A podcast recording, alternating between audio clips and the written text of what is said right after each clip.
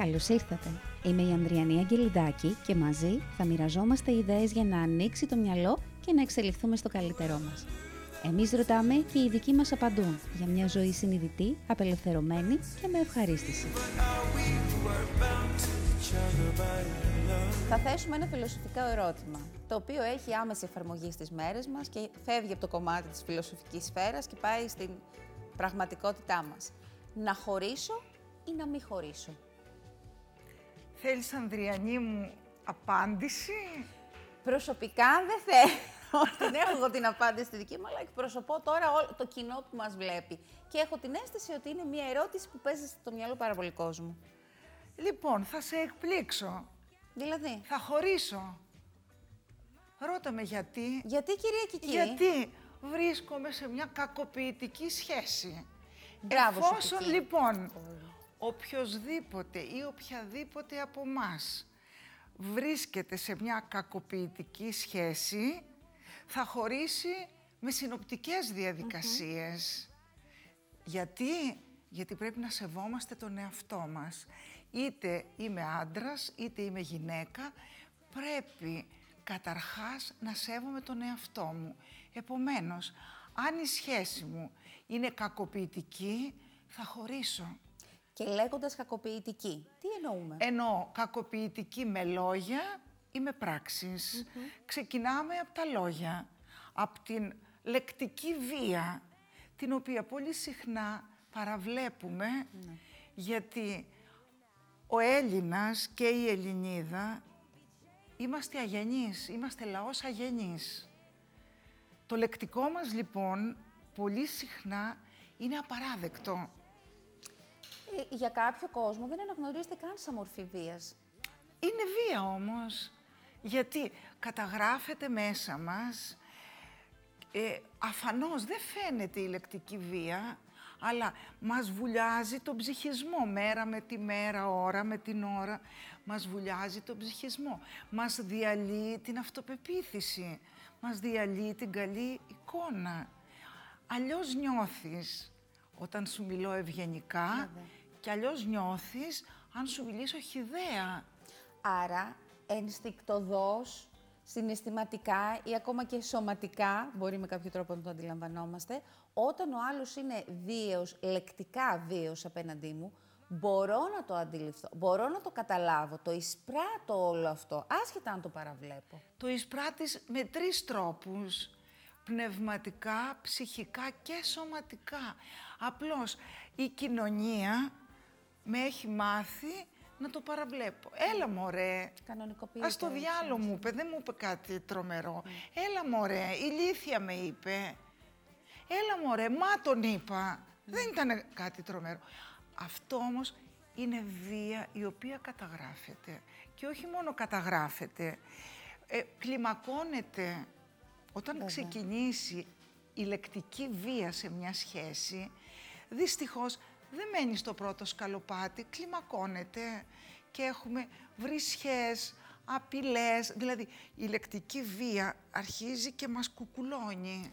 αν είμαι ο θήτης σε αυτή την περίπτωση και βλέπω ότι με παίρνει σε σένα, τη μία μέρα θα σε πω χαζή, την άλλη ανίκανε, την άλλη... Ω, θα προσθέσω εγώ στο λεξιλόγιο. Δεν αντιδρά το θύμα. Ο, αντιδρά πολλές φορές και γίνεται σύγκρουση. Α, οπότε ούτως ή άλλως εγώ θα, θα αρχίσω να κλιμακώνω το, Ούτως ή το άλλως. ρεπερτόριό μου μέσα στο χρόνο. Είτε αντιδρώ, είτε δεν αντιδρώ.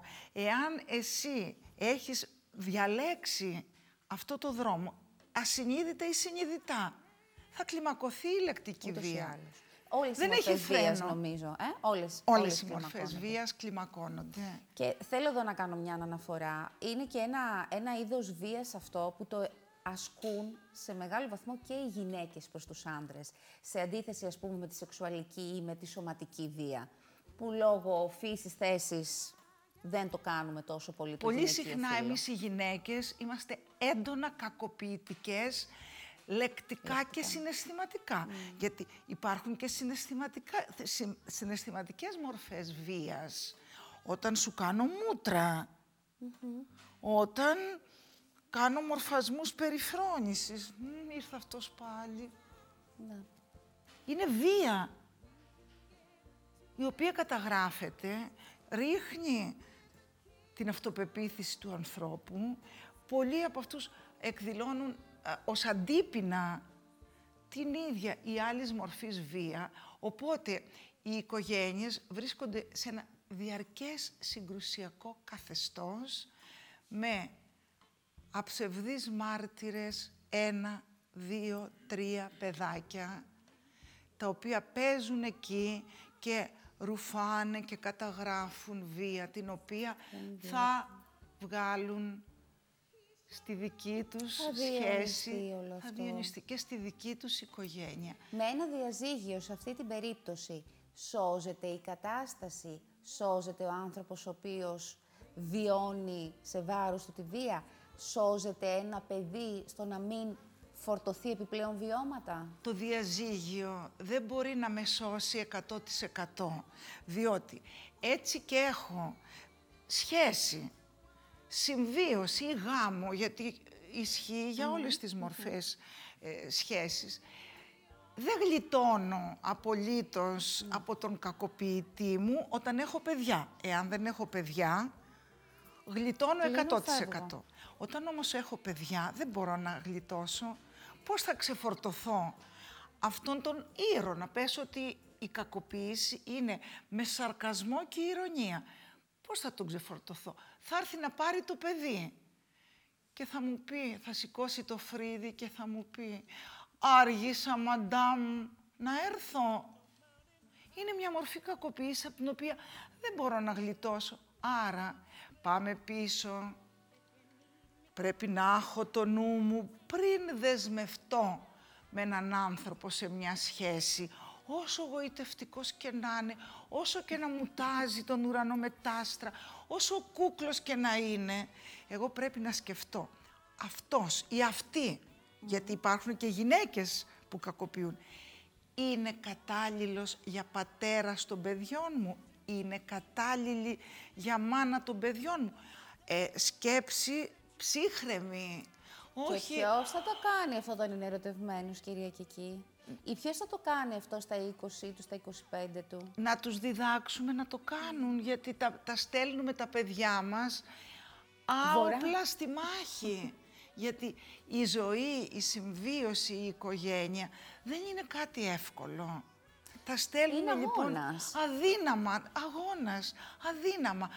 Άρα, από την κακοποίηση πρέπει να φύγω έτσι κι αλλιώς.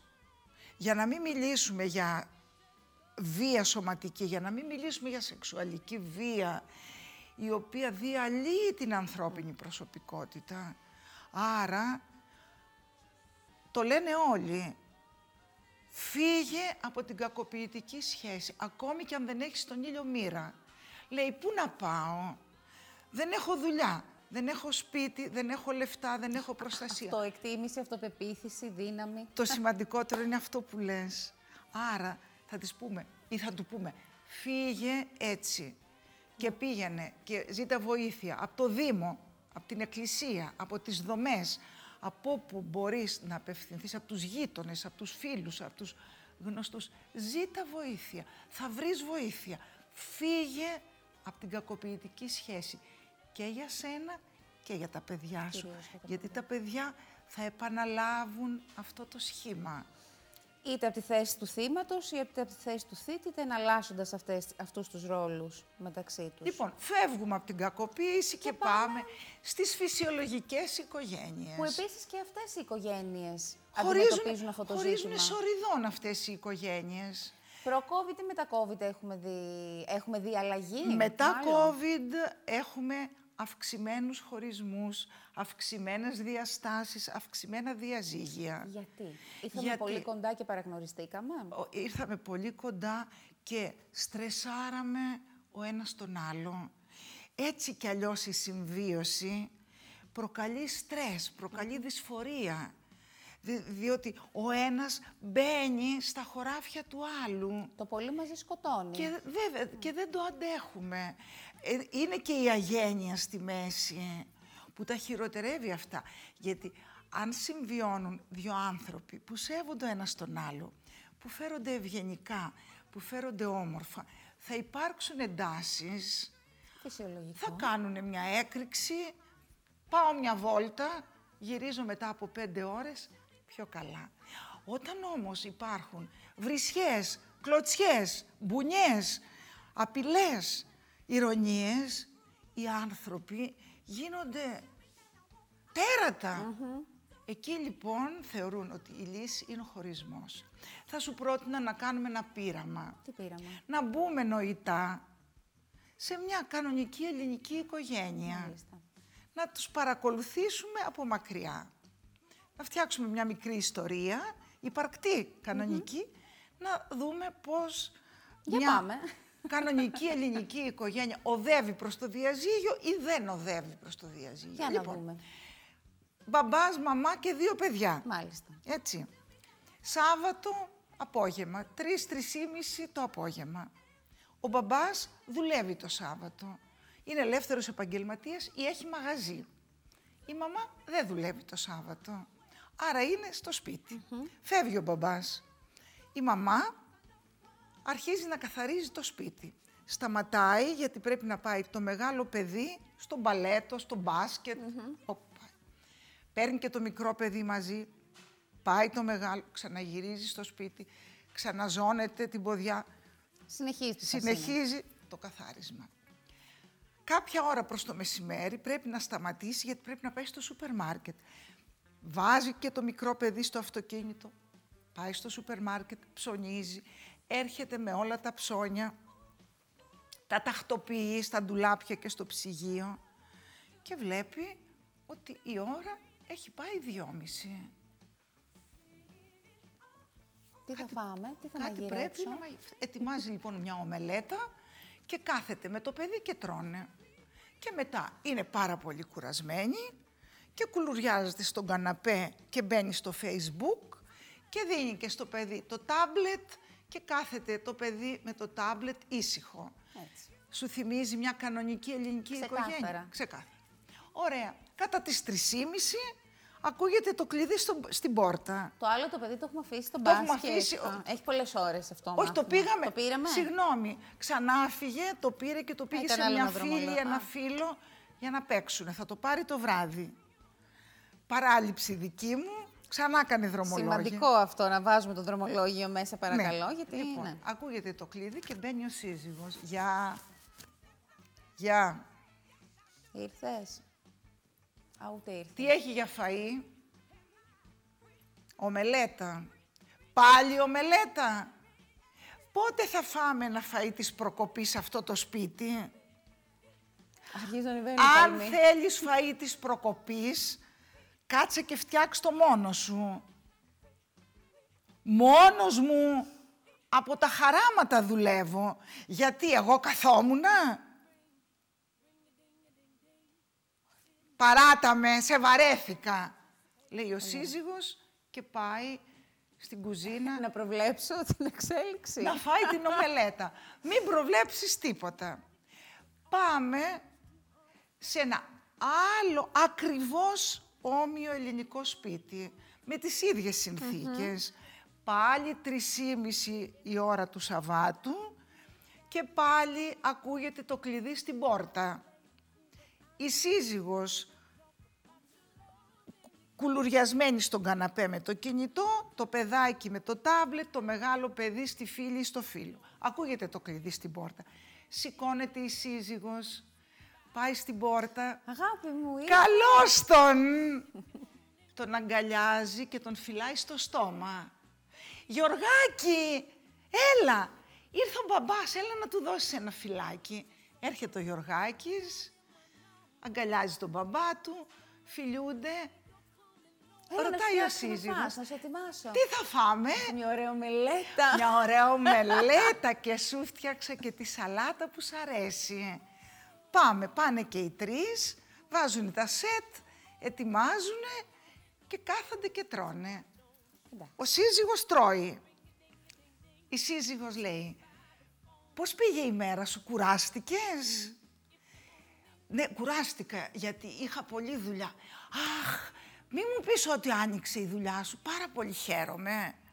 Συνεχίζει αυτός να τρώει, δεν τη ρωτάει Εσύ τι έκανες και πώς ήταν η μέρα σου; Και εγώ κουράστηκα σήμερα πάρα πολύ, γιατί με το Γιωργάκη καθαρίσαμε όλο το σπίτι, πήγαμε στο σούπερ μάρκετ, πήγαμε την Ιωάννα στο μπαλέτο, την πήγαμε μετά στη φίλη της κλπ. Μα έχει ανοίξει η μέση μου από την κούραση. Θα μου κάνεις μασάζ το βράδυ; Θα σημειώνεται αυτά, φαντάζομαι. Αμέ, ε; αμέ, λέει ο σύζυγος. Και συνεχίζουν έτσι, μια απλή κουβεντούλα.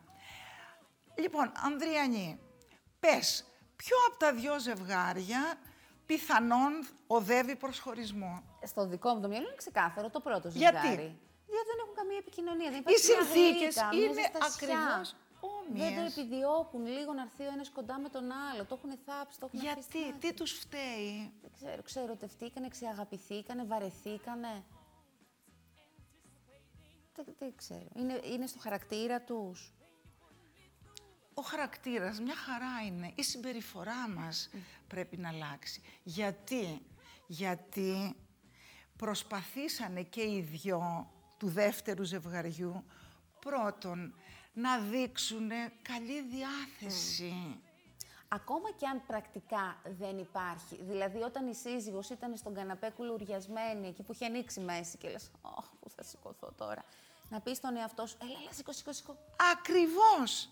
Γιατί πολλές φορές κάνουμε με δυσκολία κάτι, το οποίο όμως έχει πάρα πολύ καλό αποτέλεσμα. Εκεί λοιπόν πρέπει να υπερβούμε τον εαυτό μας εκείνη τη στιγμή. Θα μπορούσε μια χαρά να κάτσει στον καναπέ και να βογκάει και να λέει «Αχ, η μέση μου». Σηκώθηκε, τον υποδέχτηκε, τον φίλησε. Διότι, Ανδριανή, υπάρχει μια πραγματικότητα στην Ελλάδα που δεν την αποδεχόμαστε εμείς οι Ποια, τι γυναίκες. Την οικογένεια στην Ελλάδα τη στείνει η γυναίκα. Όταν το λέω στις διάφορες γυναίκες, πέφτουνε να με φάνε. Και αυτό εγώ κυρία Κική, και αυτό εγώ θα το κάνω, και αυτό εγώ. Δυστυχώς ναι, διότι ο άντρας δεν μπορεί να στήσει σπίτι. Ο άντρας ακολουθεί Από τη φύση την, του α- εννοείται. την ατμόσφαιρα, την φτιάχνουμε εμείς οι γυναίκες. Κάθε σπίτι έχει μια περιραίουσα ατμόσφαιρα, την οποία φτιάχνουμε εμείς. Είναι ένας βαρύς ρόλος. Μη με καταδικάσουν οι γυναίκες που μας βλέπουν. Είναι η αλήθεια, είναι η πραγματικότητα. Δεν τίθεται θέμα πατριαρχία εδώ. Προσπαθώ έτσι να το Όχι. αναλύσω στο μυαλό μου και νομίζω Όχι. είναι καθαρά Είναι βιωματικό. θέμα- Είναι θέμα φύσης. τάκτ, είναι θέμα στυλ, είναι θέμα ικανότητας που την έχουμε μόνο εμείς οι γυναίκες. Ο άντρας είναι πιο βαρύς, δεν έχει αυτό το κάτι να φτιάξει ελιχθεί, ατμόσφαιρα. Να σκηνοθετήσει, να βάλει Ακριβώς. Το, το touch του τέλος πάντων. Ακριβώς, δεν μπορεί. Μπορεί να μιμηθεί όμως. Μπορεί να ακολουθήσει, να ακολουθήσει όμως. για να το πούμε Δηλαδή στο σωστά. δεύτερο ζευγάρι ακολούθησε ο άντρας, α, φίλησε το Γιωργάκι, της είπε «Αμέ, θα σου κάνω μασάζ». Όχι ότι ήταν κανένα ε, σπουδαίο τέρι, ανταποκρινόταν επειδή η γυναίκα τον καθοδηγούσε. Είναι σημαντικό να το πάρουμε απόφαση αυτό μέσα μας, Να οι το πάρουμε. γυναίκες, και να πούμε ότι στη, συντροφική, στη σχέση μας, στην οικογένειά μας, τη ζεστασιά του σπιτιού μας θα τη φροντίσουμε εμείς. Γιατί Είναι εμεί, αυτό, εμείς αποφάσισε αυτό, ξέρουμε. είναι και προχώρα. Εμείς Μην έχεις μπορούμε. προσδοκίες. Δηλαδή το κάνουμε επειδή ξέρουμε, επειδή μπορούμε. Ο άντρας ούτε ξέρει, ούτε μπορεί. Δεν είναι άξιος να το κάνει. Π- Πώς να γίνει; Κατασκευαστικά δεν μπορεί να το κάνει αυτό το πράγμα, τέλος ακριβώς. πάντων. Λοιπόν, άρα βλέπουμε ξεκάθαρα ποιο ζευγάρι θα πει χωρίζουμε γιατί δεν μπορούμε να συνεννοηθούμε. Δεν, δεν, δεν γίνεται. Είναι η ζωή μας κόλαση. Από εκείνο το σημείο μπορούμε να φτάσουμε στο έχω την αντοχή και τη διάθεση να σηκωθώ να τον φιλήσω όταν θα μπει στο σπίτι. Ναι, αρκεί να πάνε σε ένα σύμβουλο γάμου, να τους πάρει από το χεράκι και να τους δείξει το δρόμο. Μόνοι τους δεν μπορούν, γιατί στις σχέσεις μας κάνουμε ένα κύκλο. Δεν μπορούμε να ξεφύγουμε από τον κύκλο. Θα ξαναπάμε. Δύο-τρεις μέρες καλά θα είμαστε και Έτσι. μετά του. Ξανά στο λάθος. ακριβώς τα ίδια. Λοιπόν, Για να ξεφύγουμε από τον κύκλο θα πάμε σε ένα σύμβουλο γάμου για να μας αλλάξει τη συμπεριφορά, όχι το χαρακτήρα. Ο χαρακτήρας μας είναι αυτός που είναι. Δεν χρειάζεται να αλλάξει. Η συμπεριφορά μας όμως μπορεί να αλλάξει και να γίνει αυτό που είπες, πιο επικοινωνιακή, πιο ζεστή, ας είναι και λιγάκι ψεύτικη, δεν πειράζει στην αρχή. Να κάνω το συνήγορο του διαβόλου τώρα. Ναι, τι να πάω να κάνω στο σύμβουλο γάμου. Δεν τον ξέρω. Ο ίδιος είναι. Και εγώ με ξέρω. Έχω βαρεθεί. Δεν μου κάνει αίσθηση πια ούτε να τον ευλέπω, ούτε να τον ακουμπώ, ούτε να κοιμάμαι μαζί του. Δηλαδή, εγώ το έχω μηδενίσει, ματαιώσει μέσα μου, ενδεχομένως και ο σύντροφος την ίδια στιγμή. Τι να πάμε να κάνουμε, να αναστήσω με τον νεκρό, να μου λείπει. Ναι, αλλά έχεις ένα παιδί, δύο παιδιά, τρία παιδιά. Και από αυτόν που τον συχαίνεσαι τώρα, που δεν τον θέλεις καθόλου, που λες στις φίλες, του, στις φίλες σου, μα δεν τον αγαπάω, δεν τον θέλω. Τι είναι η αγάπη; Ένα μπιμπελό που το έχουμε στο ράφι και το κοιτάμε και λέμε εκεί σε έχω. Η αγάπη είναι κάτι πολύ σύνθετο και πολύπλοκο. Και ζωντανό, ε. Και ζωντανό. Σήμερα μου λες ότι δεν με αγαπάς και αύριο μπορείς να ανακαλύψεις και να πεις «Μωρέ, κάτι καλό έχει η Κική, τι, να τη συμπαθώ, την αγαπώ». Ενώ σήμερα έλεγες που άστινε. Ναι. Άρα αυτές οι δηλώσεις είναι εξωπραγματικές. Για να τον διαλέξεις ή για να τη διαλέξεις και να είστε μαζί και να αποκτήσετε και παιδιά. Κάποιο υπόβαθρο υπάρχει. Εκεί λοιπόν ο σύμβουλος γάμου θα δουλέψει και θα καθοδηγήσει. Δηλαδή, όπως στο ποδόσφαιρο έχουμε πάντα διαιτητή. Ναι. Έτσι, δυστυχώς, χρειάζονται και οι οικογένειες διαιτητή. Γιατί και έχουν... προπονητή χρειάζεται. Και προπονητή. Να δίνει το ρυθμό. Γιατί τους έχουν αυτούς στα παιχνίδια; Για να τηρούνται οι κανόνες, το διαιτητή, ε, για να μην πλακώνονται μεταξύ τους. Μπράβο! Για να μην σηκώνονται να φεύγουν από το γήπεδο από τα νεύρα τους και πάει λέγοντας. Ακριβώς.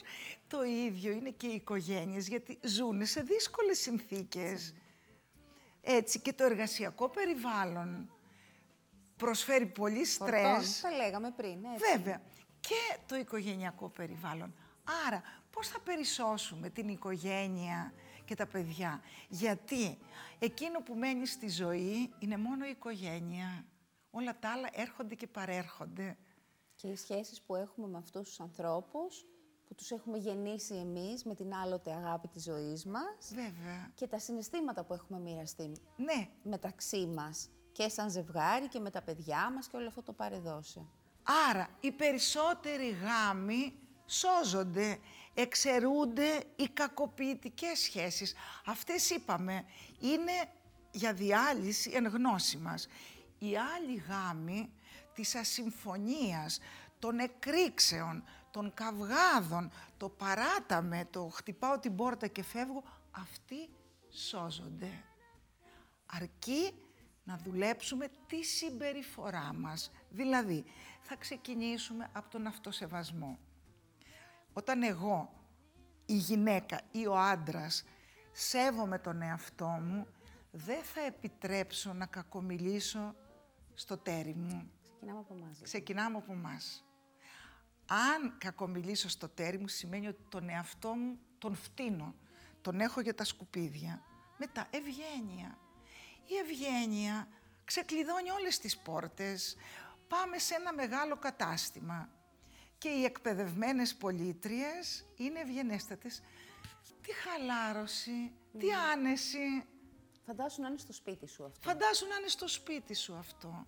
Αλλά η οικειότητα μας κάνει χιδαίους, μας κάνει αγενείς. Εκεί λοιπόν να το μαζέψουμε λίγο. Να είμαστε ευγενείς ο ένας στον άλλο. Γιατί αυτό μας καθησυχάζει, μας χαϊδεύει, μας ανεβάζει. Και μετά καλή διάθεση. Τι μούτρα είναι αυτά που έχουμε; Τι πεσμένα κέφια. Που έξω από το σπίτι μπορεί να είμαστε τριαλαρή τριαλαρό και πρόσχαροι και ευγενικοί και ομιλητικοί και όλα τα καλά του Θεού προς τους άλλους και μόλις γυρνάμε στον έρωτα της ζωής μας, αγάπη μας μοναδική, οπ, μπλερέζα. Και λες, μα θέλω να νιώθω εαυτός μου. Αυτόν τον εαυτό έχεις να δώσεις στην αγάπη της ζωής σου. Έρχονται γυναίκες και μου λένε «Ο άντρας μου είναι η ψυχή της παρέας». Κέφι, τραγούδια, κιθάρα, ε, μ, λύρα, χορός, τα πάντα. Στην παρέα. Στην παρέα. Στο σπίτι, τα μούτρα σέρνονται στα πατώματα. Γιατί; Αυτός ο άνθρωπος θέλει σύμβουλο να βρει γιατί στο σπίτι είναι όλο μούτρα και κακή διάθεση.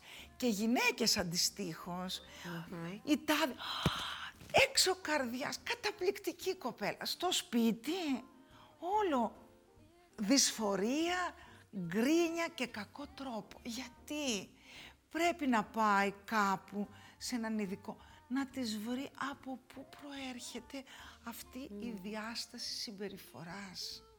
Σημειώστε λοιπόν. Διαζύγιο γάμος 0-1.